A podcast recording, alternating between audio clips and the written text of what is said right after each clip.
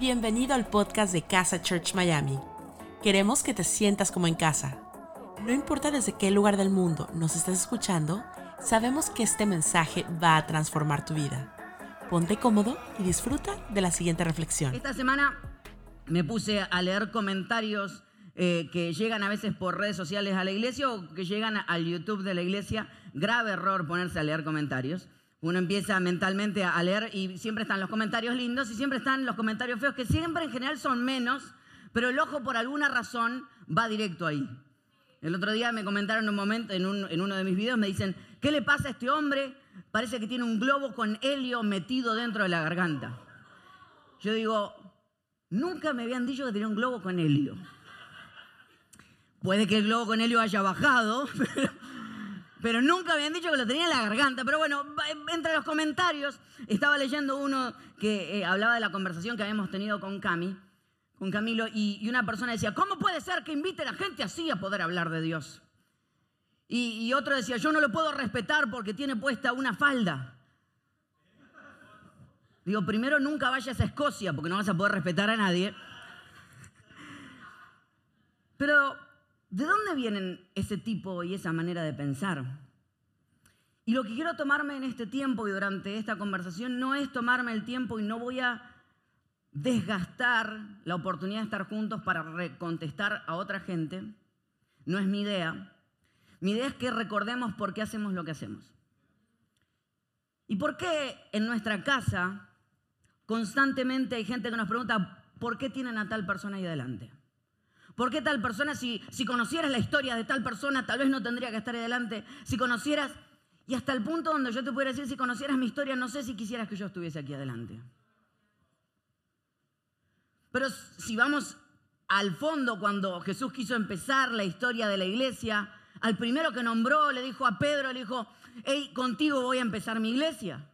Pedro venía de negar a Jesús. No sé si quisieras que el pastor de tu iglesia hacía cinco minutos se hubiese negado a Jesús.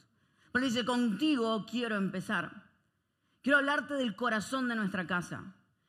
Y tal vez lo que va a pasar hoy mientras conversemos no sea una respuesta a quienes no creen en esto, sino sea una respuesta más a quienes creemos en esto y quiero darte palabras para entender por qué Dios puede utilizar tu vida, por qué ponemos gente donde la ponemos y porque la realidad es que la enseñanza de hoy se llama Dios usa gente rota. Y creo que todos desde algún lado estamos rotos. Creo que todos de alguna parte tenemos un área en nuestra vida que está rota.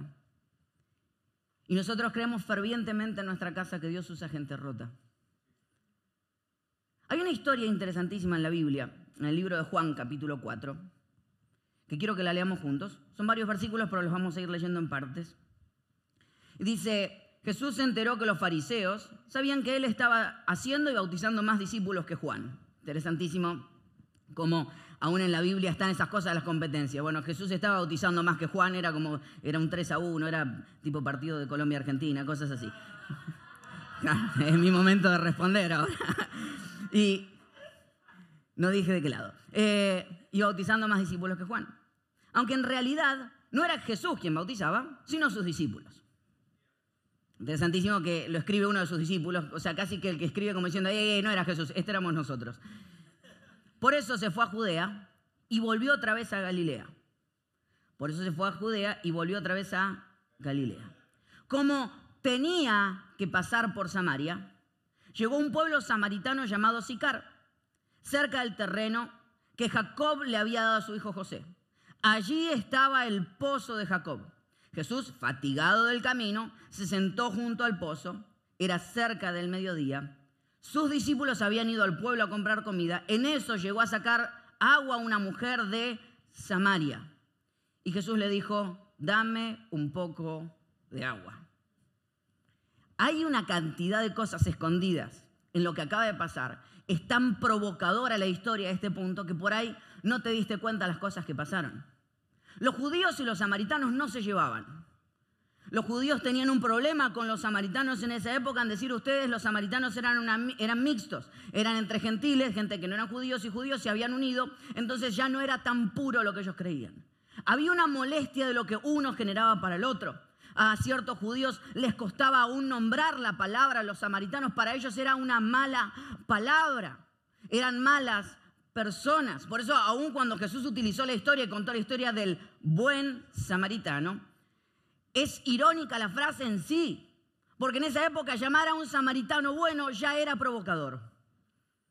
Entonces, a tal punto era la molestia que tenían que algunos judíos mucho más ortodoxos para ir de Judea a Galilea, tenían que sí o sí, quedaba en el camino pasar por Samaria.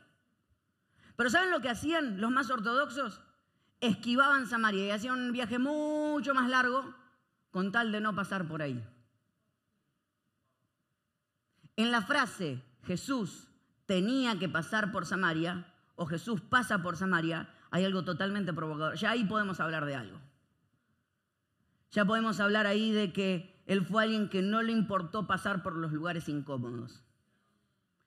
No le importó pasar por lugares donde tenía que reconciliar gente que no estaba reconciliada. Jesús pasa por Samaria. No solamente pasa por Samaria, se sienta a hablar con una mujer. Jesús habla con la mujer samaritana. Ese título ya es suficientemente fuerte en sí mismo.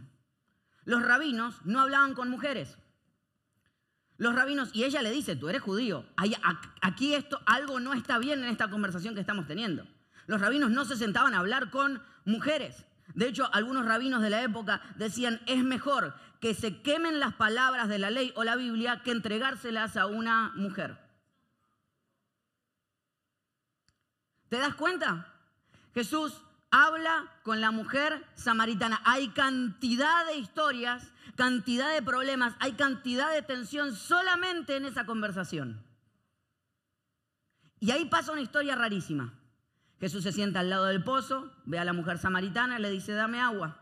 La mujer samaritana le dice, yo no debería darte agua. Jesús le contesta, si supieras a quién le estás diciendo que no y que Él puede darte agua de vida y que no tendrás sed jamás, ¿no negarías el agua para mí? Ella contesta, si me das ese agua no voy a tener sed jamás, dámela si no tengo que volver al pozo. Jesús le contesta, ok, trae a tu marido. Ella le dice, no tengo marido y Jesús contesta, es cierto, has tenido cinco maridos y con el que estás no es tu marido. Hasta ahí la conversación escaló, escaló demasiado rápido la conversación. Y en ese momento pasa lo más interesante. ¿De qué estamos hablando? ¿Estamos hablando de agua? Estamos hablando de maridos. Estamos hablando de Samaria, estamos hablando de una mujer. ¿De qué estamos hablando?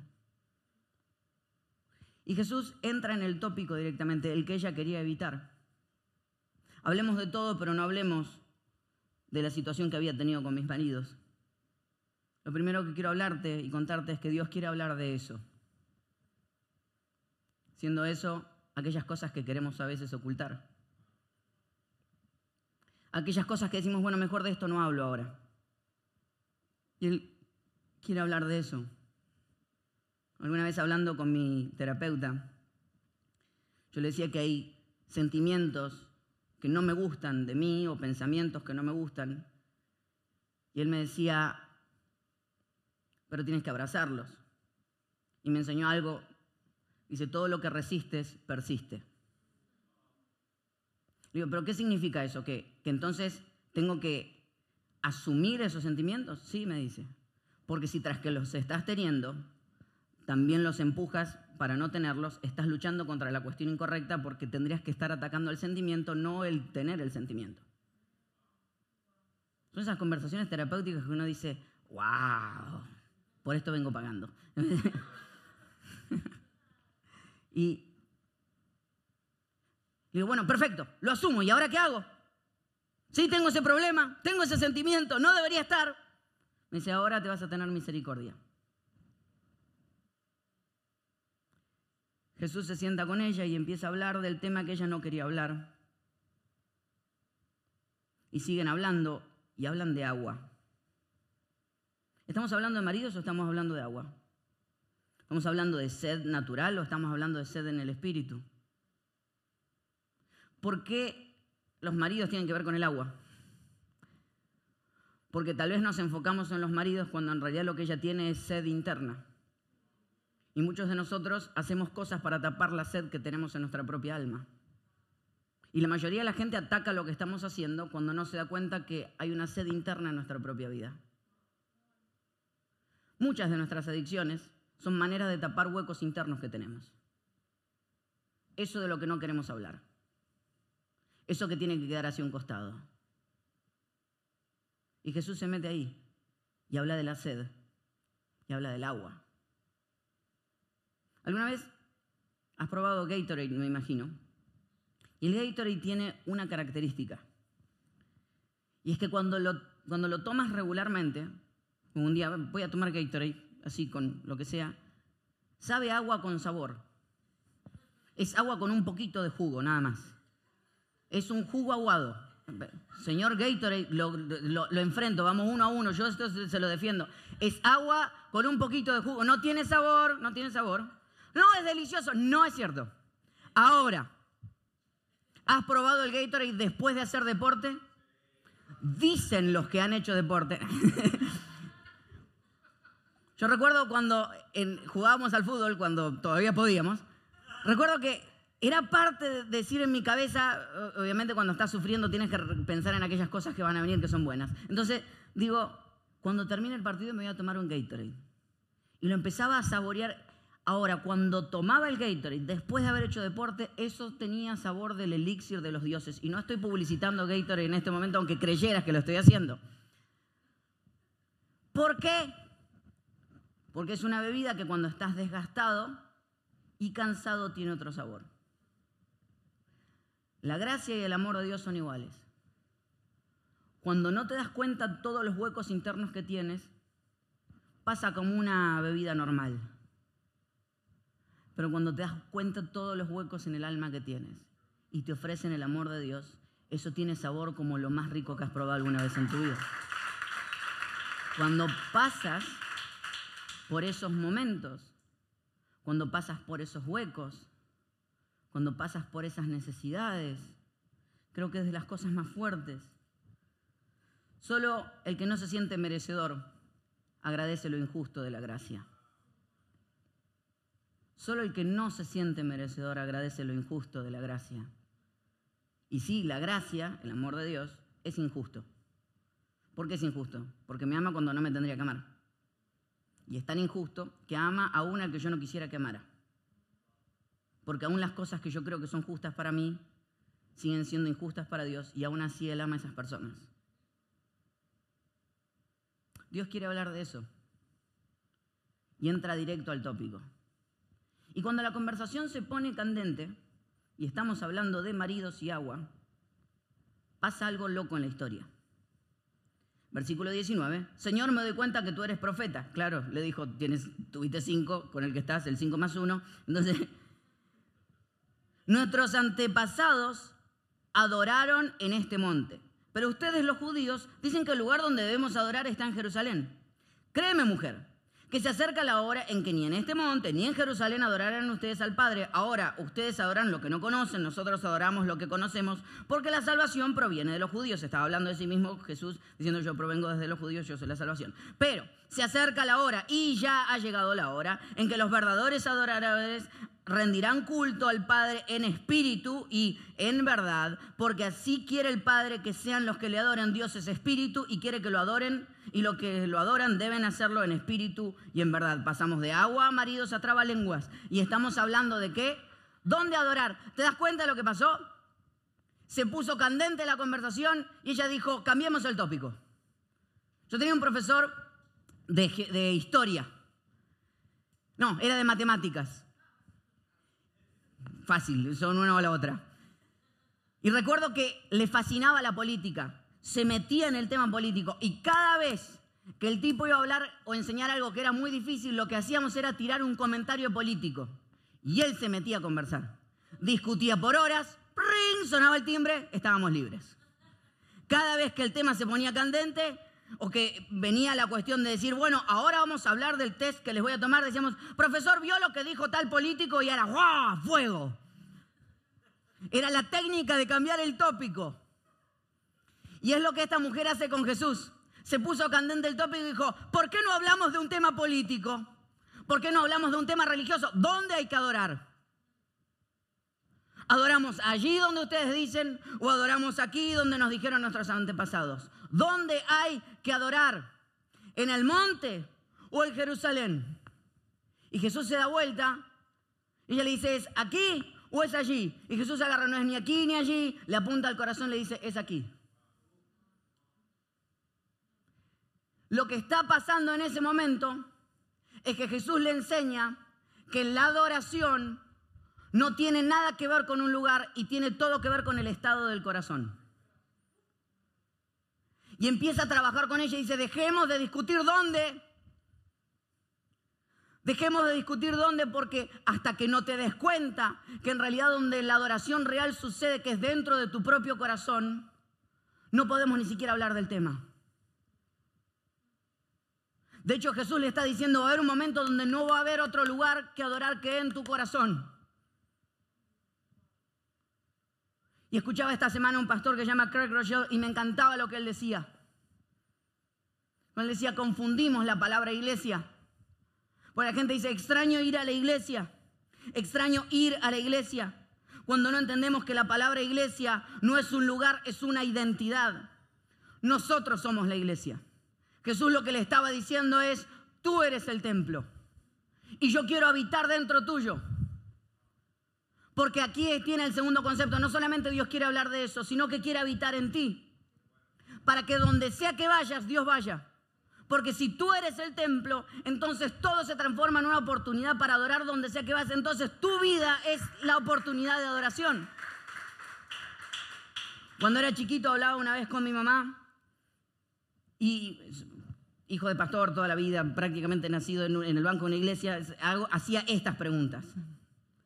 Entonces le digo a mamá, le digo, mamá, cuando lleguemos al cielo, ¿qué vamos a hacer? Y me dijo, adorar, nene, adorar. Y mi reacción fue, qué aburrido. Ah, yo sé que le está molestando lo que estoy diciendo, pero pensémoslo así. La vida en la tierra tiene música, tiene sabores, tiene comida, tiene deporte, tiene juegos, tiene la oportunidad de tener amigos. Pero cuando vayamos al cielo vamos a todos a adorar. Y como mi, mi cabeza lo que significaba adorar era ir a un templo, meterme ahí y levantar las manos, yo dije, bueno, buenísimo, mientras estemos acá la vamos a pasar bien. Cuando vamos al cielo, todos encerrados en un galpón gigante. No, no, pero cuando lo veas a Dios no va a quedar otra cosa que adorar. Es cierto, pero qué aburrido. Dice, no, no, y no van y, y vas a saber todo. Qué aburrido saber todo. No hay cosa más preciosa que tener la capacidad de que hay cosas todavía por aprender. De hecho, mi visión, cuando leo la Biblia, que eso me hizo bien, dice que, que el cielo tiene calles de oro, flores de cristal, que fluye leche y miel. Entonces digo, no, no, para, si hay calles, si hay flores y no hay galpones, significa que la adoración no tiene nada que ver con estar metido en un templo y tiene todo que ver con tener una personalidad de adoración. Tal vez la idea que tenemos del cielo es totalmente errónea. Tal vez la idea que tenemos de lo que es realmente adorar está totalmente equivocado. Tal vez si entiendo que yo soy el templo y donde sea que voy las cosas suceden, entonces puedo caminar tranquilo y decir Dios va conmigo donde sea que voy. Y automáticamente pasa algo. La mujer sale corriendo. Sale corriendo y se mete en el pueblo. Y empieza a gritarle a todas las personas que están a su alrededor y le dice, vengan a ver a este hombre. Claro, hay un momento donde ella le dice, hey, estamos esperando al Hijo de Dios. Y Jesús le dice, da.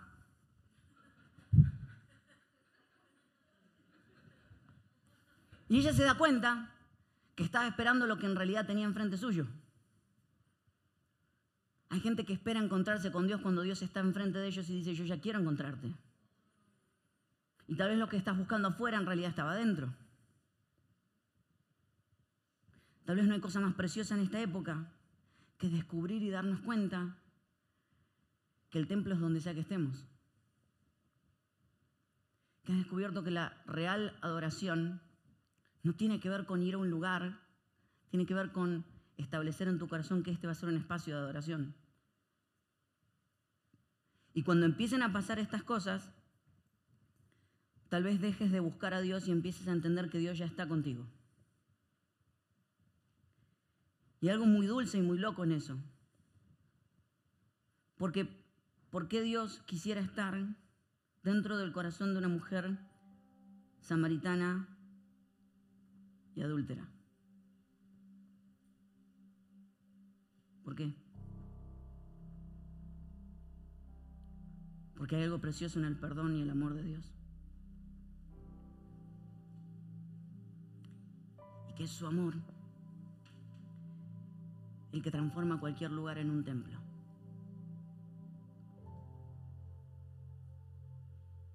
Y, ella sale corriendo. Cuando ella entiende que, que tiene todo que ver con el amor que ella experimenta, ella sale corriendo. Y su frase hacia los demás es, tienen que venir a conocer a este hombre, que me dijo todo lo que he hecho. Mire, yo estudié publicidad. No es la mejor publicidad decir, vengan a conocer a este que te dice todo lo malo que hiciste. Y se lo va a publicar al mundo, ¿eh? Años y años en el futuro, alguien por internet vestido de azul va a estar hablando de lo que yo hice. Pero pasa algo increíble, porque creo que no nos damos cuenta. La gente ya sabía lo que había hecho ella. Era un pueblo pequeño. La frase dice, pueblo pequeño, infierno grande, ¿verdad? Hmm. Todo el mundo sabía lo que había hecho. Tal vez ella pudo haber dicho, bueno, a él le contó a alguien.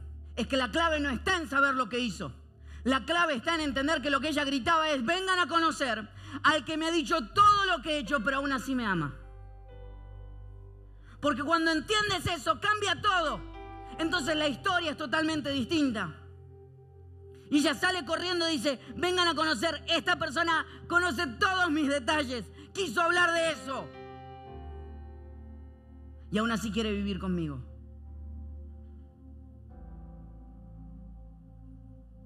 Y automáticamente pasa algo que al día de hoy me sorprende.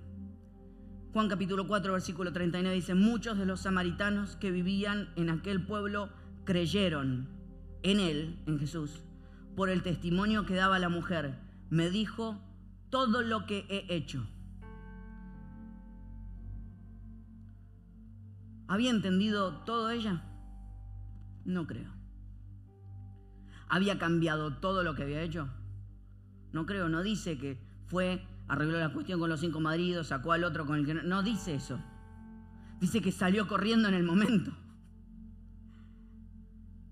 Todavía estaba rota. Pero dice que sus frases hicieron que todo el pueblo de Samaria, todos los que alguna vez se sintieron lejos, dijeran, si Dios la ama a ella, me puede amar a mí. Y ahí aprendí algo súper importante. Y es que Dios no necesita arreglarte para usarte. Y a veces que creemos que, no, no, no, primero que acomode todas las cosas. Claro, es que eso es lo que nos enseñaron. Puedo aprender de gente que ya entendió todo. No. Y eso es lo que creemos aquí. Que hay gente que no tiene todo claro. Pero tenemos claro una cosa. Que Dios conoce quién soy yo en lo profundo. Que sabe que estoy todo roto y aún así quiere usarme. Y si mi historia te hace bien, entonces, úsala. Y así pasa cuando ayer, mientras escuchaba a una mujer grabar un video para un devocional, y contaba su historia. Y ella contaba su historia y, me dice, es la primera vez que estoy en cámara, estoy nerviosa, pero ¿viste cuando te das cuenta que hay otro nervio de fondo? Y mientras contaba la historia con todos sus nervios, dijo, yo tengo que contar que aprendí en este tiempo que mi matrimonio se acabó. Y aprendí en este tiempo que mi divorcio no significa el final de mi vida. Y lloraba. Mi divorcio no significa el final de mi vida. Y yo lloraba con ella al escuchar lo que decía, pero también escuchaba ayer a mi esposa hablar y pararse frente a muchas mujeres y desde este lugar decir, quiero hablarles que esta semana fue una semana difícil para mí, porque perdí a mi abuelita y estoy triste. Pero fueron las palabras de ustedes las que me consolaron. He aprendido que aunque estoy triste puedo seguir ayudando a otros. El divorcio no es el final de mi vida, aunque estoy triste puedo seguir ayudando a otros. Y el miércoles escuché a mi amigo del alma, Gerson, pararse aquí adelante y hablar de el desafío de su infertilidad en su matrimonio y las ganas que tienen de tener un hijo. Y mientras lo hablaba, hablaba de tener esperanza y hablaba de, de creer en las promesas de Dios. Y mientras lo hablaba él, yo digo, no lo está contando desde alguien que ya resolvió las cosas. Y alguien le escribió dos días después diciéndole gracias por contar la misma lucha que yo estoy viviendo. Por hablar lo que nadie habla. ¿Por qué no nos juntamos y compartimos historias de lo que estamos viviendo? Mi divorcio no es el final de mi vida. Aún en mi dolor, puedo acompañarles. ¿Por qué no nos juntamos a contar historias de lo que esto significa para mí y para ti? Kemuel, desde El Salvador, hace poco menos de tres meses perdió a su papá. ¿Cómo lo perdió? Lo perdió en un incendio. Y en el medio del incendio él vio cómo él no podía rescatar a su propio papá. Y no podía borrar esa imagen de la cabeza.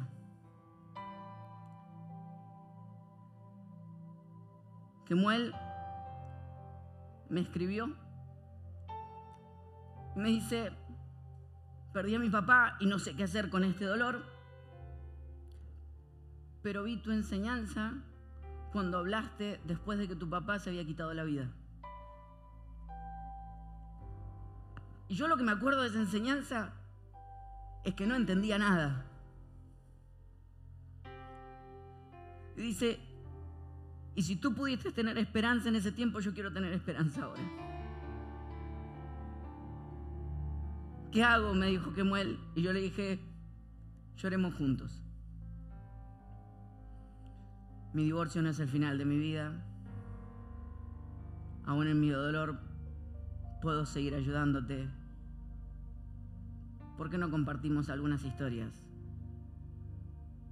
y lloramos juntos? ¿Por qué pasa esto? Porque Dios usa gente rota. Y hay veces que queremos que las heridas se sanen para mostrar cicatrices, pero hay veces que ni siquiera llegan ahí. Hay veces que las heridas son los espacios por los cuales la luz de Dios puede brillar. ¿A qué quiero desafiarte hoy? A que entiendas que Dios usa gente rota. ¿Por qué en casa nos paramos aquí a hablar cuando no tenemos todas las cosas resueltas? Porque Dios usa gente rota. Y mi pregunta es, ¿qué puede hacer Dios con tu historia?